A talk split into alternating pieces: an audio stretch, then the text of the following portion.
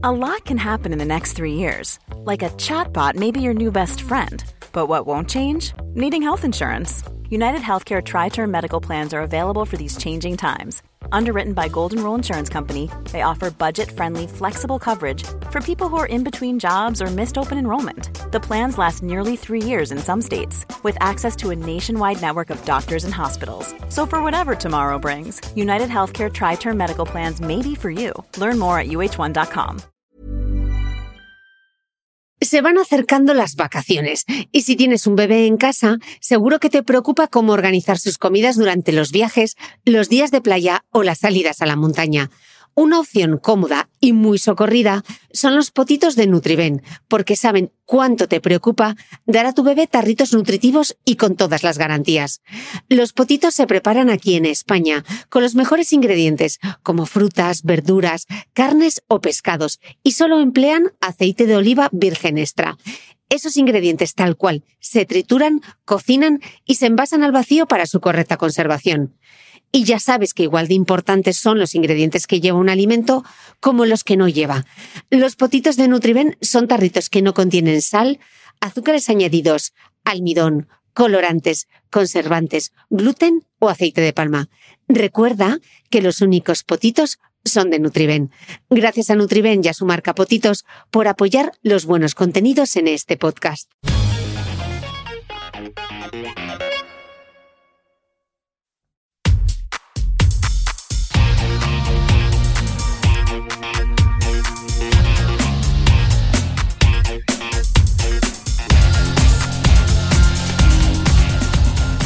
Hola a todos, soy Cristina Mitre.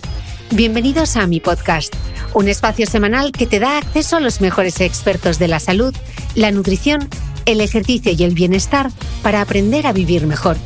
Suscríbete a mi programa en tu reproductor de podcast habitual o desde mi web cristinamitre.com, donde encontrarás además todas las notas de este episodio.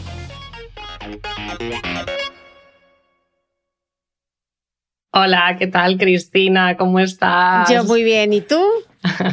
Muy bien, fenomenal. Contigo aquí, un gusto.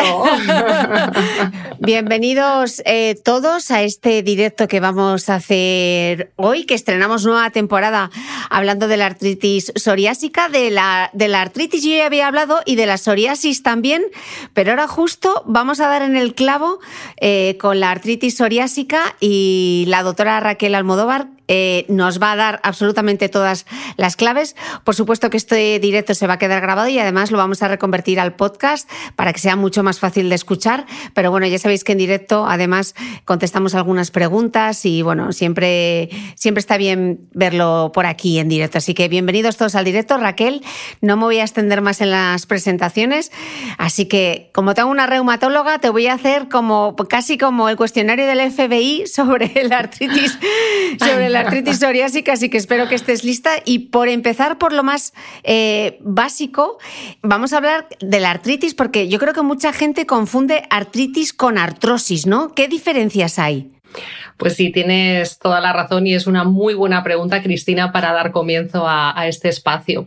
A ver, artritis realmente es, eh, es, un síntoma, ¿no? Y lo que nos traduce es la inflamación de las articulaciones, ¿no? Que va a causar dolor, eh, hinchazón y rigidez. Y la artritis pues, puede ser debida por diferentes causas. Entonces tenemos desde enfermedades eh, que están asociadas más a lo que es alteraciones del sistema inmunológico, que es nuestro sistema de defensa del organismo, y ahí, por ejemplo, puede estar la artritis reumatoide las espondiloartritis o la artritis psoriásica, que es lo que nos ocupa hoy, o también incluso, bueno, pues otras enfermedades autoinmunes como el lupus, etcétera. Pero hay otras causas. También, por ejemplo, puede haber eh, ocasiones en las que se depositan cristales en las articulaciones, como ocurre en la gota, o por infecciones, o como has comentado, pues también hay causas degenerativas como es la artrosis. ¿no? Entonces, en la artrosis es, digamos, una enfermedad que va a ser algo degenerativo de las articulaciones que está vinculada principalmente al envejecimiento y que lo que ocurre es un desgaste del cartílago de las articulaciones, ¿no? que es una,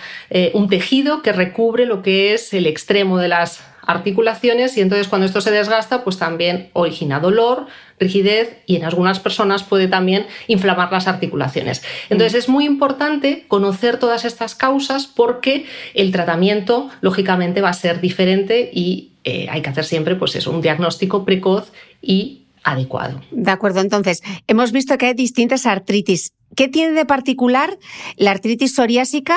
Porque entonces entiendo que no todas las artritis son psoriásicas, ¿no?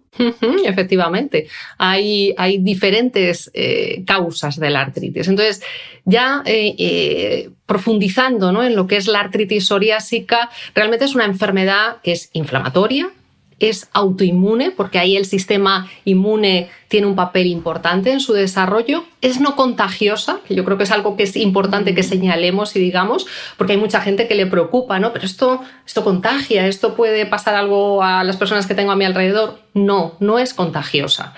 Y lo que va a ocurrir es que puede afectar a las articulaciones, puede producir ese síntoma que hemos comentado de la artritis, pero también puede dar eh, otros síntomas dentro del sistema musculoesquelético. Por ejemplo, eh, fíjate, puede afectar la columna vertebral o unas articulaciones articulaciones que se llaman sacroiliacas, tienen así este mm. nombre sencillito.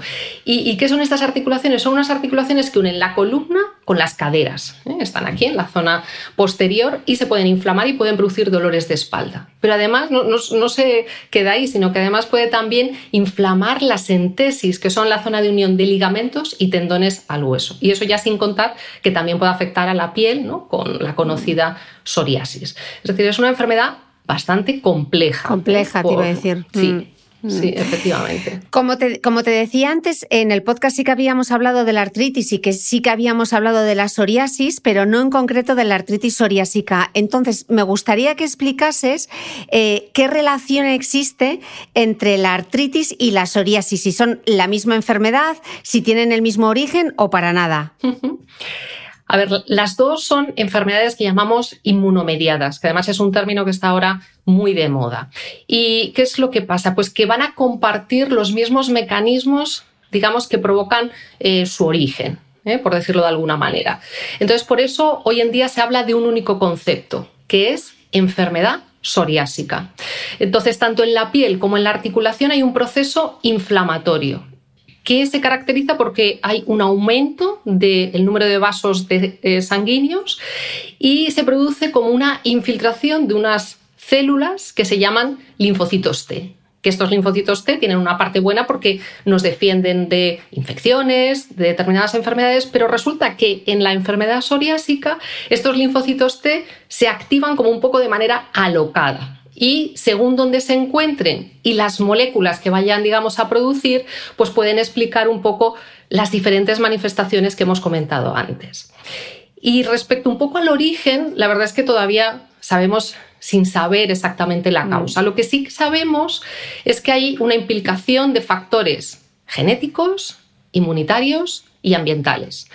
Entonces, sobre un individuo que tenga genéticamente una predisposición, actúan una serie de factores externos, donde podemos tener desde infecciones, microtraumatismos, el dichoso estrés, mm. el tabaco, la obesidad, que es un problema importante a día de hoy también en la población, y esto hace que se altere, digamos, el sistema inmunitario, genera una respuesta anómala y entonces desencadena ese proceso inflamatorio y se produce la enfermedad.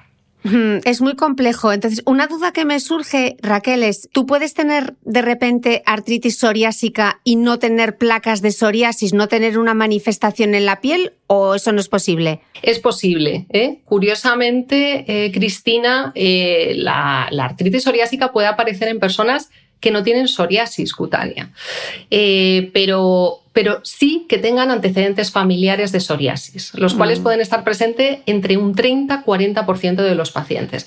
De ahí la importancia que nosotros en la consulta somos muy insistentes siempre en preguntar por todos los antecedentes que tiene el paciente, porque muchas veces ahí está la clave del diagnóstico de la artritis psoriásica. ¿eh? Entonces es importante también, pues eso, que las personas pues, que tengan psoriasis conozcan ¿no? esos antecedentes porque pueden dar la pista, o en personas que no tienen mm. psoriasis, eh, nos puede dar una pista muy importante para hacer ese diagnóstico mm. adecuado. Y al revés, Raquel, o sea, el hecho de que yo tenga psoriasis, que tenga visibles esas placas de psoriasis, ¿quiere decir que en un futuro voy a desarrollar artritis psoriásica o no tiene por qué? A ver, generalmente las personas con psoriasis, aproximadamente entre un 10-30% de los pacientes pues tienen esa posibilidad de desarrollar con el tiempo una artritis psoriásica. Hay personas en las que primero lo más frecuente es que aparezca generalmente la afectación cutánea y al cabo de unos años aparece la afectación articular. Pero en un 5 o 10% puede ocurrir al revés, es decir, primero aparece la afectación articular y luego al cabo de 5, 7, 10 años aparece la, afectación de la piel.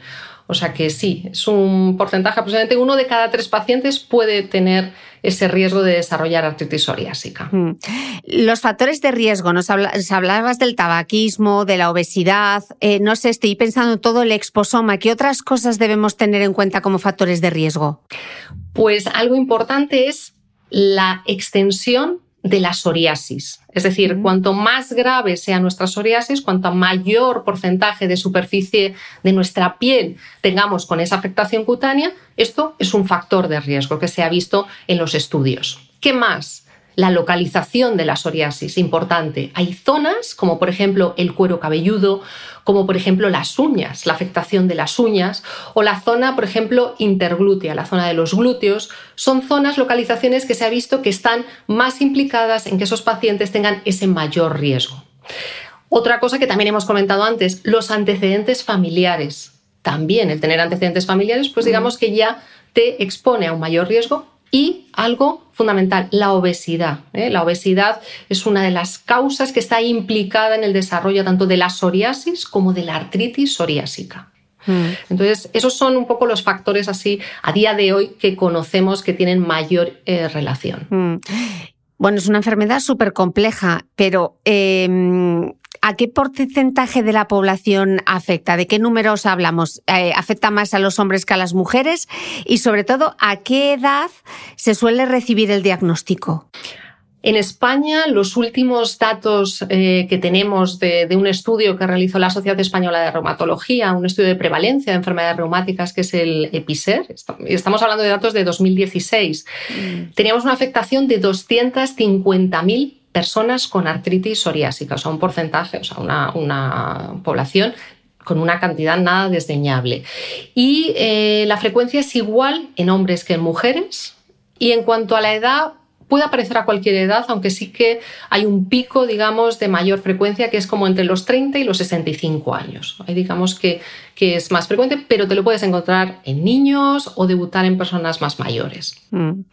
Entonces, claro, como tiene manifestaciones en la piel, pero también tiene manifestaciones en las articulaciones, ¿cómo empiezan esos síntomas? ¿A qué médico? Vamos a ir por partes. Primero, ¿cómo, cómo empiezan esos síntomas y cómo se desarrolla la enfermedad? ¿Es una enfermedad que se desarrolla lentamente o de repente aparecen las placas de psoriasis y ya, ¡boom! Según donde te aparezca, si te aparece en el cuero cabelludo mucho más rápido. Explícanos un poco cómo es el proceso y luego te preguntaré a qué médico acudir. Muy bien, Cristina. Pues la forma de manifestarse, como hemos dicho que es una enfermedad pues, compleja y, heterogénea, muchas veces va a ser diferente y cambiante a lo largo de la evolución según eh, cada persona, según cada individuo.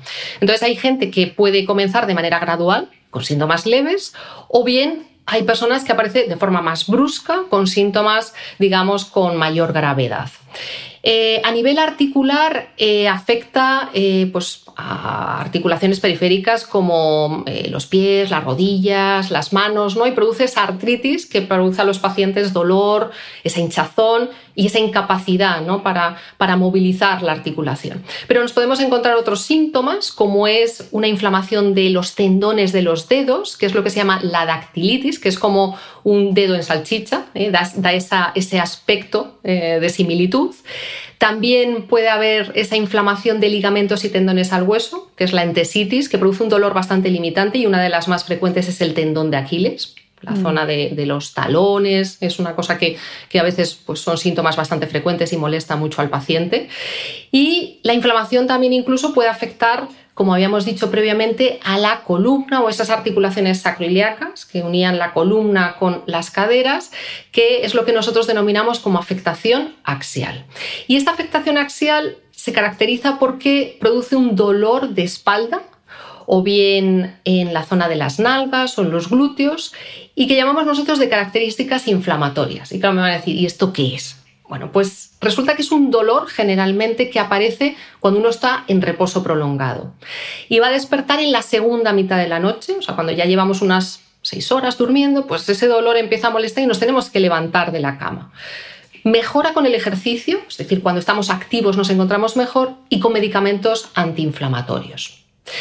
Y luego, bueno, pues a nivel cutáneo eh, tenemos las placas de psoriasis, que aparecen esas placas enrojecidas, que están cubiertas de escamas blanquecinas y que muchas veces producen picor y que es muy incómodo para el paciente, ¿eh? porque el picor es una molestia, es una desazón que, les influye mucho en su calidad de vida y que puede aparecer en zonas de roce como codos o rodillas o bien en el cuero cabelludo o bien eh, a nivel de, las uñas, que, es una zona también difícil de tratar. Para, nosotros. Muchas veces es un gran reto. Y Raquel, ¿vosotros cómo veis claramente la diferencia? Porque imagínate que no existen placas en la piel y que como mucho igual lo que tiene es algo en el cuero cabelludo y puedes pensar que es hasta una dermatitis seborreica.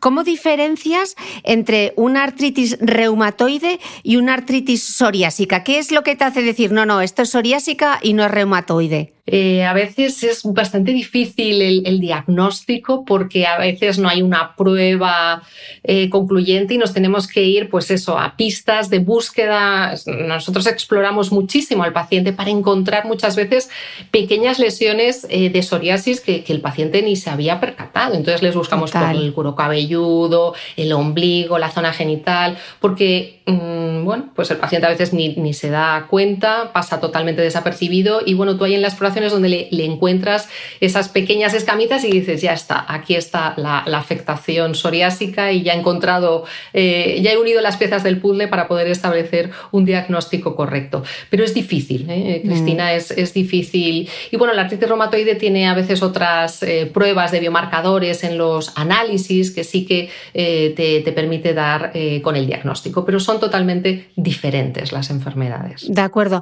¿Cuándo deberíamos entonces acudir al médico? Porque tenemos una sospecha de esta enfermedad y claro, al final como tiene manifestación en la piel, eh, pero también las articulaciones, eh, también es una enfermedad autoinmune, al final a quién vamos? ¿Al dermatólogo, al reumatólogo, al especialista en autoinmunes? Complicado. Bueno, no es tan complicado. Ya verás cómo lo explicamos muy fácil.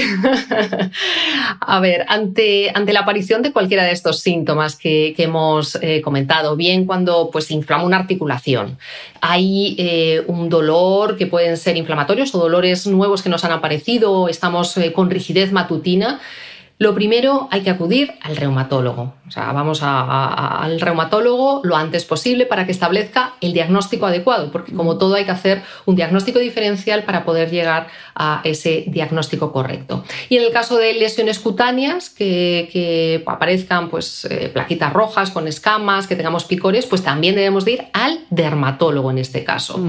Eh, ¿Por qué? Pues porque es fundamental el diagnóstico precoz para evitar pues eh, el daño digamos, articular, sobre todo pues, por el tema eh, nuestro reumatológico, ¿no? que puede haber un daño por la inflamación ahí persistente y adelantarnos a cualquier complicación. Entonces yo diría que, que, tanto el reumatólogo como el dermatólogo son los especialistas de la enfermedad psoriásica y que son los que primero debe de acudir para, para poder realizar pues, ese tratamiento eh, adecuado e individualizado. Mm.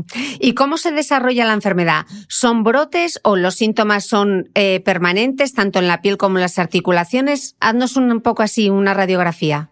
Pues hay un poquito de todo, Cristina. Mm. Aquí nos encontramos desde pacientes que tienen una evolución irregular a lo largo de la vida, que cursan pues, con épocas de más inactividad y otras épocas de inflamación, dolor, lesiones cutáneas, y otros pacientes pues, tienen a veces síntomas más continuados en el tiempo. Lógicamente, eh, a día de hoy tenemos tratamientos eh, farmacológicos que nos permiten tener ese control de la actividad de la enfermedad y evitar bien esos brotes o esos síntomas continuos. O sea que eso es lo bueno y lo esperanzador para, todas las personas que tengan esta patología. Mm. Eh, Raquel, ¿se asocia a otras enfermedades? Eh, los pacientes tanto con psoriasis como con artritis psoriásica, por, el efecto sistémico que genera la inflamación, esa inflamación persistente que, hemos visto, sí que tienen un mayor riesgo de enfermedades asociadas y de complicaciones. Aproximadamente la mitad, más de la mitad de los pacientes con artritis psoriásica tienen al menos una enfermedad asociada. Y, las que más se relacionan son las patologías eh, eh, que, son, que tienen que ver con los factores de riesgo cardiovascular que están incrementados en estos pacientes. De manera que, eh, por ejemplo, la obesidad tenemos eh, unos porcentajes del 30 y el 60% de pacientes con obesidad en artritis psoriásica. Es un problema importante que nos encontramos en la consulta y que a día de hoy estamos trabajando pues, de manera multidisciplinar con endocrinos también para intentar frenar y controlar este, esta patología asociada. Pero hay otros factores de riesgo cardiovascular que están aumentados, la tensión arterial, eh, los niveles de glucemia, los niveles de colesterol. Y entonces todas estas condiciones junto con la inflamación, pues lo que van a hacer es que haya un mayor riesgo de enfermedades cardiovasculares, como es pues, un infarto al corazón o un accidente cerebrovascular. Y otro punto importante, Cristina, y es que también hay mayor frecuencia en estos pacientes de los trastornos emocionales, la depresión y la ansiedad, que aparecen en uno de cada tres pacientes y es también algo eh, relevante para nosotros, ¿no? El preguntar en la consulta cómo se encuentra usted de ánimo. Yo creo que es una pregunta, ¿no? Sí, que no debe de faltar nunca, en, bueno, en general, en todas las enfermedades. Yo creo que mm. siempre hay que preocuparse por el bienestar mental. Pero hablando de la artritis psoriásica, de la psoriasis, es algo muy importante. Ready to pop the question? The jewelers at BlueNile.com have got sparkle down to a science with beautiful lab-grown diamonds worthy of your most brilliant moments. Their lab-grown diamonds are independently graded and guaranteed identical to natural diamonds, and they're ready to ship to your door. Go to BlueNile.com and use promo code LISTEN to get $50 off your purchase of $500 or more. That's code LISTEN at BlueNile.com for $50 off. BlueNile.com code LISTEN. Hey, it's Ryan Reynolds, and I'm here with Keith, co star of my upcoming film, If, only in theaters, May 17th. Do you want to tell people the big news? All right, I'll do it. Sign up now and you'll get unlimited for $15 a month in six months of Paramount Plus Essential Plan on us. Mintmobile.com slash switch. Upfront payment of $45 equivalent to $15 per month. Unlimited over 40 gigabytes per month. Face lower speeds. Videos at 480p. Active Mint customers by 531.24 get six months of Paramount Plus Essential Plan. Auto renews after six months. Offer ends May 31st, 2024. Separate Paramount Plus registration required. Terms and conditions apply if rated PG. ¿Sabías que los bebés son capaces de autorregularse y comer lo que necesitan? Hasta el primer año, la leche ha de ser su alimento principal, bien sea lactancia materna o artificial, y poco a poco podrán ir probando diferentes texturas y alimentos. Ahora, con buena temperatura, a todos nos gusta salir más de casa, y en verano pasamos mucho tiempo fuera, en la playa, la montaña o recorriendo el mundo. Si tienes un bebé que ya ha empezado con la alimentación complementaria, para esos momentos puedes contar con los diferentes tarritos que ofrece Potitos. Hay recetas para bebés desde 4 y 6 meses y solo llevan ingredientes como frutas, verduras, carnes o pescados que se trituran y se envasan tal cual. Los potitos de Nutriben son tarritos seguros, fáciles de conservar y transportar, ya que no necesitan refrigeración, tan solo mantenerse en un lugar fresco. Se calientan en microondas o al baño María, sin conservantes ni azúcares añadidos. Gracias a Nutriben y a su marca por ser nuestro mecenas del mes.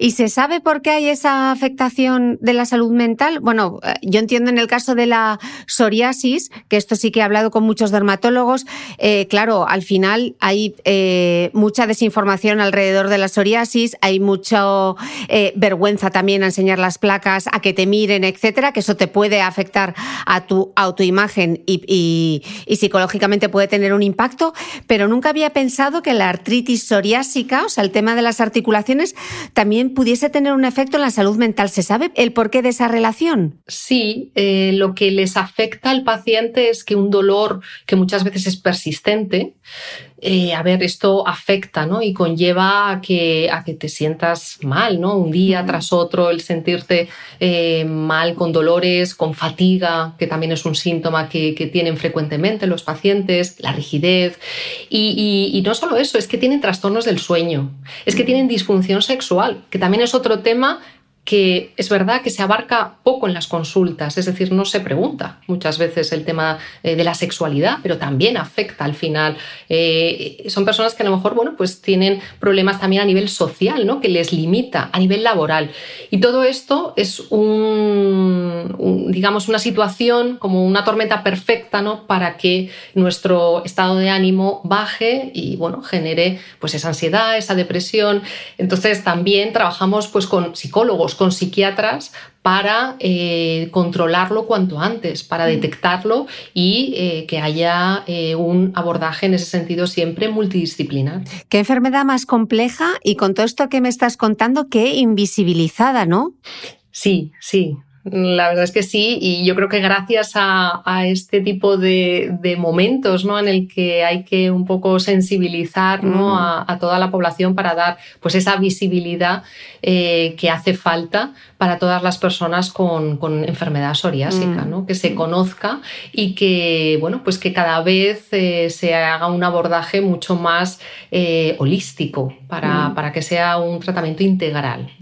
Decías que la mayoría de los diagnósticos son entre los 30 y los 65 años. ¿Hay alguna manera de hacer eh, un diagnóstico precoz que nos permitiese además prevenir muchas de estas complicaciones de las que nos estás hablando?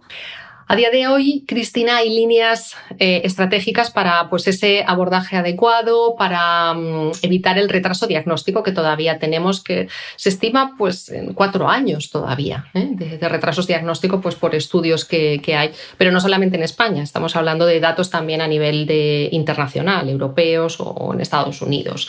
Entonces, eh, lo que se ha puesto en marcha, que ya llevamos años, son esas consultas multidisciplinares del dermatólogo y el reumatólogo, ¿no? como digo yo, somos una unas especialidades que no podemos vivir uno sin el otro, porque tenemos muchísima conexión ¿no? para poder hacer ese diagnóstico eh, correcto. Y también otro punto clave yo creo que es la formación, o sea, el fomentar formación y comunicación con los médicos de atención primaria, para que eh, en cuanto ellos pues, lo detecten también, ¿no? que el paciente vaya pues, con dolores, inflamaciones articulares, nos lo deriven lo antes posible.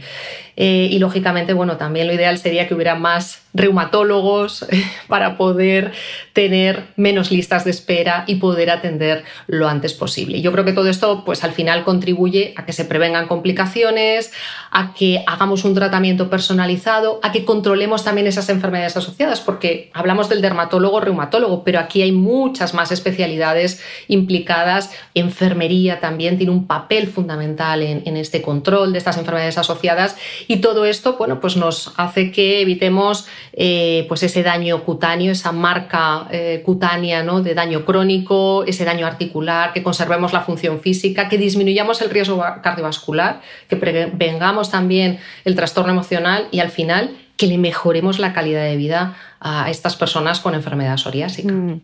Pues vamos a dar, ya que tenemos una radiografía completa de lo que es la enfermedad, vamos a dar unas pautas para ayudar a todos los que nos están escuchando hoy que tengan artritis psoriásica.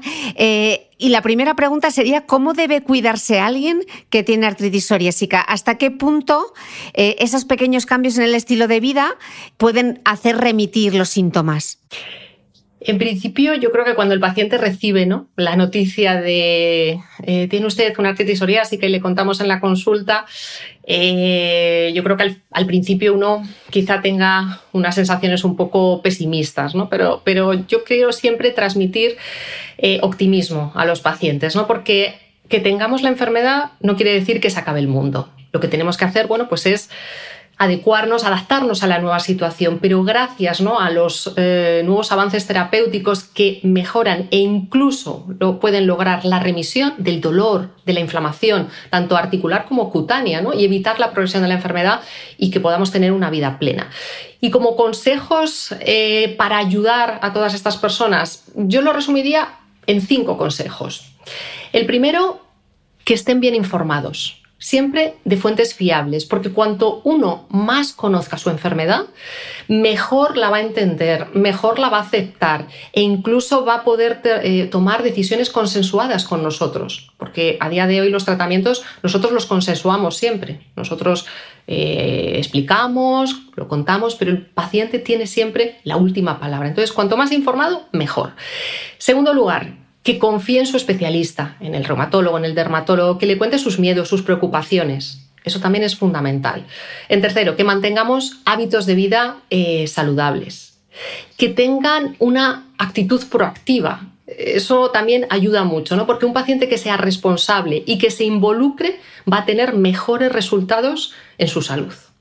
Y luego que, bueno, que acuda a las revisiones, que cumpla con los tratamientos, también eso es algo importante. yo creo que al final actitud y hábitos van a ser muy importantes ¿no? en, la evolución de, la enfermedad. Mm.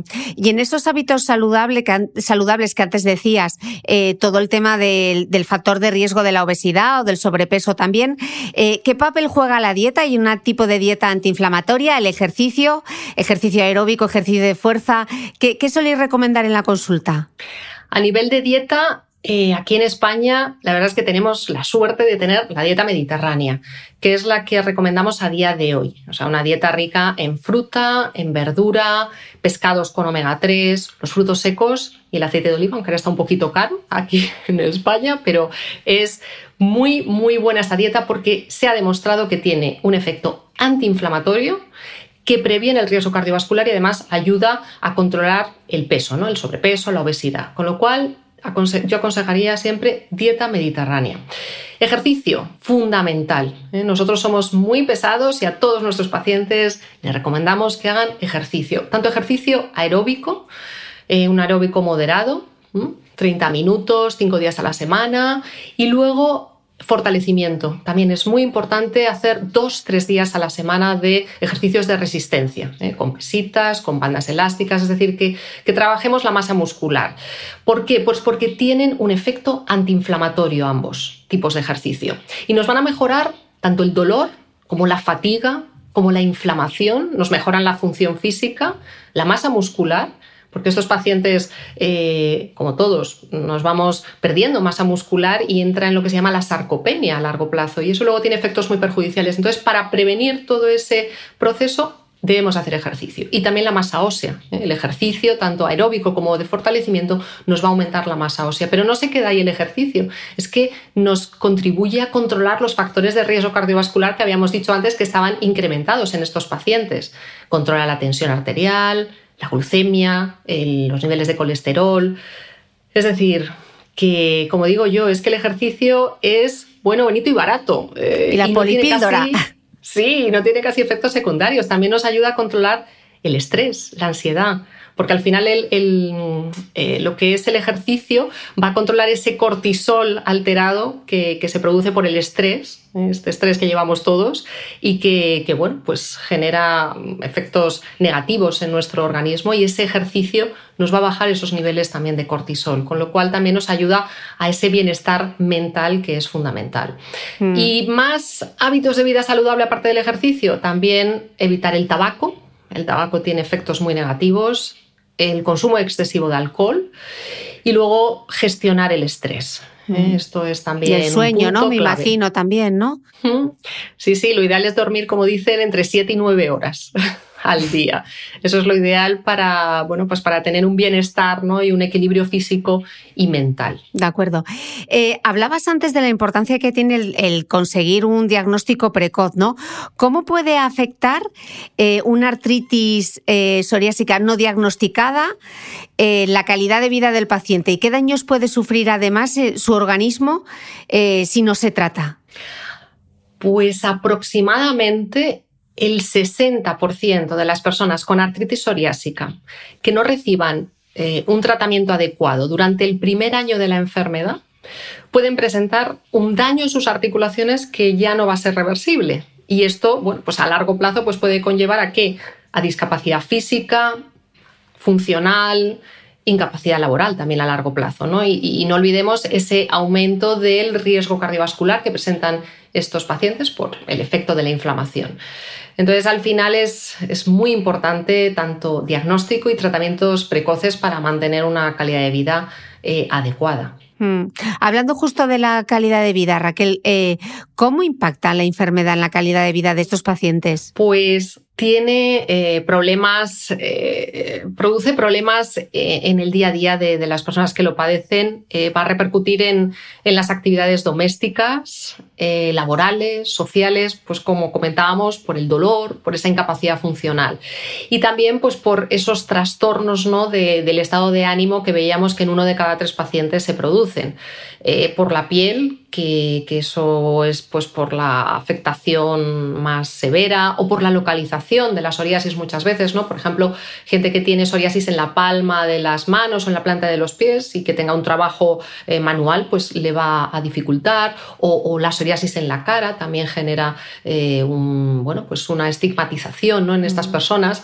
Y luego, bueno, pues el, el, dolor este crónico que comentábamos, ¿no? Con todas las incapacidades funcionales que produce, al final también produce estos eh, bajadas del estado de ánimo que conlleva también a un empeoramiento de la, calidad de vida. Y, yo creo que, también tenemos que pensar en la productividad laboral de los pacientes, es decir, de, su vida laboral. Mm. Eh, un paciente con artritis psoriásica tiene más tasas de desempleo y de baja laboral que, que la población general, hasta en un 20-30% de, las personas con artritis psoriásica. Y esto conlleva consecuencias, consecuencias tanto a nivel de, costes y de incremento de recursos. Eh, entonces, por, todos los puntos, ¿no? tanto a nivel de sus actividades cotidianas, actividades sociales, eh, como a nivel laboral, es fundamental el, diagnóstico precoz y porque a día de hoy tenemos esos tratamientos que consiguen frenar la progresión y que el paciente pues, pueda tener una, mm. buena calidad de vida. Mm. Herramientas para manejarla, ¿no? En relación a esto, ¿en qué se está investigando actualmente? ¿Por dónde van las líneas de investigación, Raquel? Pues tenemos un futuro prometedor. En ese aspecto eh, se centran sobre todo las líneas de, investigación actuales en lo que es el abordaje terapéutico. ¿no? Entonces hay nuevas moléculas eh, según ¿no? los diferentes eh, dominios ¿no? que, se, que se afecten. También se está investigando en identificar biomarcadores que nos permitan conocer mejor el pronóstico o la respuesta a los tratamientos y así poder seleccionar eh, el fármaco más adecuado para cada paciente y así hacer lo que se llama una medicina de precisión.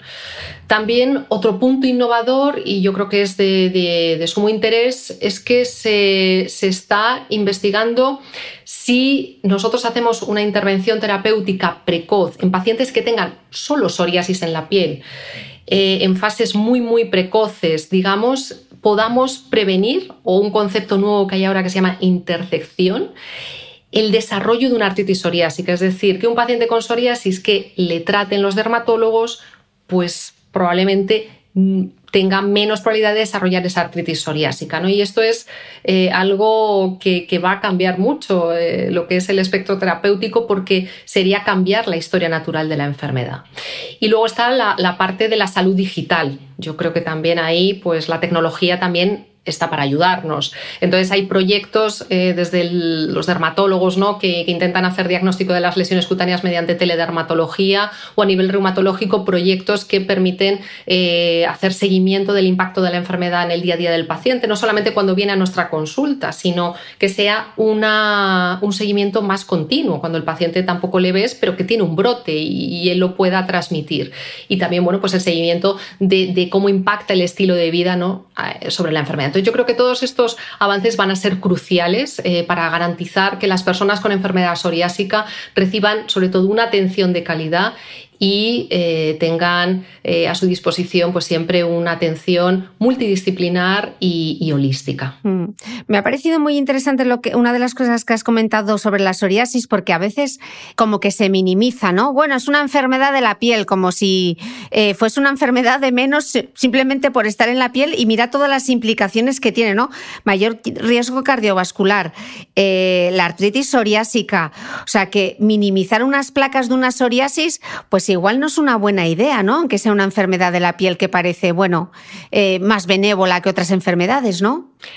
Creo que no, que no se debe de, hacer una infravaloración ¿no? de, mm. la, de la afectación cutánea ni de la afectación articular. Lo que pasa que muchas veces, bueno, pues a lo mejor no, no visibilizarlo tanto, mucha mm. gente no lo conoce, es un tema muy desconocido para la población y pues bueno, pues te salen unas lesiones que si no te molestan demasiado, pues probablemente dices, bueno, tengo aquí unas lesiones y si físicamente, psicológicamente no te, te dificultan en tu día a día, pues sigues eh, funcionando y, ni siquiera vas al médico. Entonces yo creo que, ahí es, la importancia de, estar aquí difundiendo, divulgando la importancia pues, de que estemos diagnosticados, de que estemos eh, bien tratados y que, y que hay muchísimas, eh, bueno, muchos avances terapéuticos a día de hoy que, nos permiten pues, eh, que estemos bien y que podamos hacer una vida normal. Tendremos que ir al médico, a nuestras revisiones, poner nuestros tratamientos, pero nos va a frenar toda la, evolución y las complicaciones, que es lo que no se ve muchas veces hasta que ocurre. Mm, qué interesante. Eh, bueno, yo creo que le hemos pegado un súper repaso a la artritis psoriásica, pero sí que me gustaría antes de, despedirte, Raquel, que, que, nos dejases algún mensaje clave de todo lo que hemos hablado hoy, algún sumario, algún titular que quieres que la gente recuerde hoy de este directo reconvertido a podcast. Diría que la enfermedad psoriásica es una enfermedad compleja, que es una enfermedad que tiene bueno, pues un proceso inflamatorio detrás que, tiene que, es importante que, disminuyamos, disminuyamos ese retraso diagnóstico, porque al final, eh, si no, pues podemos tener daños articulares irreversibles y complicaciones, ¿no? como un aumento del riesgo cardiovascular, por ejemplo, que si hacemos ese diagnóstico precoz y conseguimos ese tratamiento también precoz, pues con todas las terapias que tenemos en el armamento ahora mismo terapéutico, podemos prevenir eh, ese daño, podemos prevenir esa evolución y podemos hacer que el paciente mantenga una calidad de vida eh, adecuada y también abogaría pues porque se fomente también esos equipos multidisciplinares en los hospitales y también esa colaboración con médicos de atención primaria, con enfermería, pues para que todos nos aunamos porque somos clave al final en el abordaje integral de, la enfermedad psoriásica. Mm. Pues con ese mensaje nos quedamos. En Raquel, ha sido un placer charlar contigo. Espero que puedas volver al podcast para hablar de autoinmunes porque me ha parecido fascinante cómo lo has explicado todo. Así que, Raquel, muchísimas gracias y espero volver a poder coincidir contigo pronto. Gracias. Gracias a ti, Cristina. Ha sido un placer auténtico estar aquí, darte la enhorabuena por tu postcat, que es uno de los mejores. Y bueno, pues a tu disposición para hablar de cualquier tema sobre las enfermedades reumáticas. Siempre es un placer, de verdad. Mil gracias. Muchísimas gracias. Hasta la próxima. Gracias a todos. Un abrazo. Chao. Chao, chao.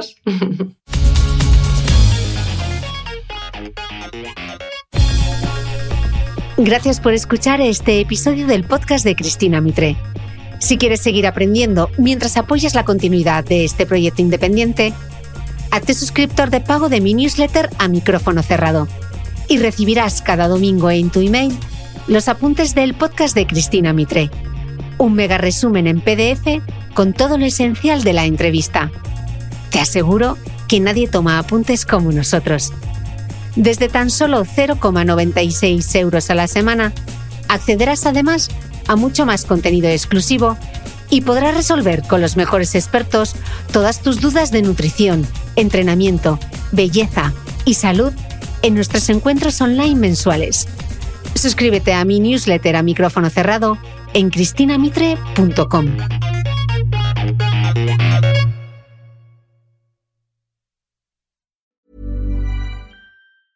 Planning for your next trip?